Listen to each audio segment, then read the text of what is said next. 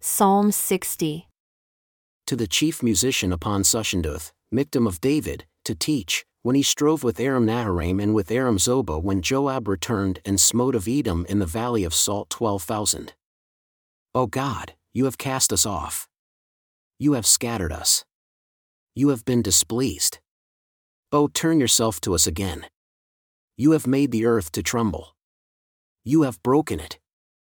Heal the breaches thereof, for it shakes. You have shown your people hard things. You have made us to drink the wine of astonishment.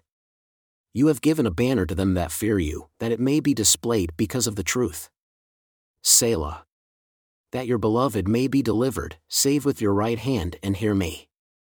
God has spoken in his holiness, I will rejoice. I will divide Shechem and mete out the valley of Succos. Gilead is mine and Manasseh is mine. Ephraim also is the strength of my head. Judah is my lawgiver. Moab is my washpot. Over Edom will I cast out my shoe.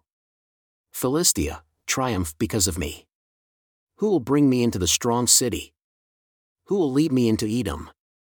Will not you, O God, who had cast us off?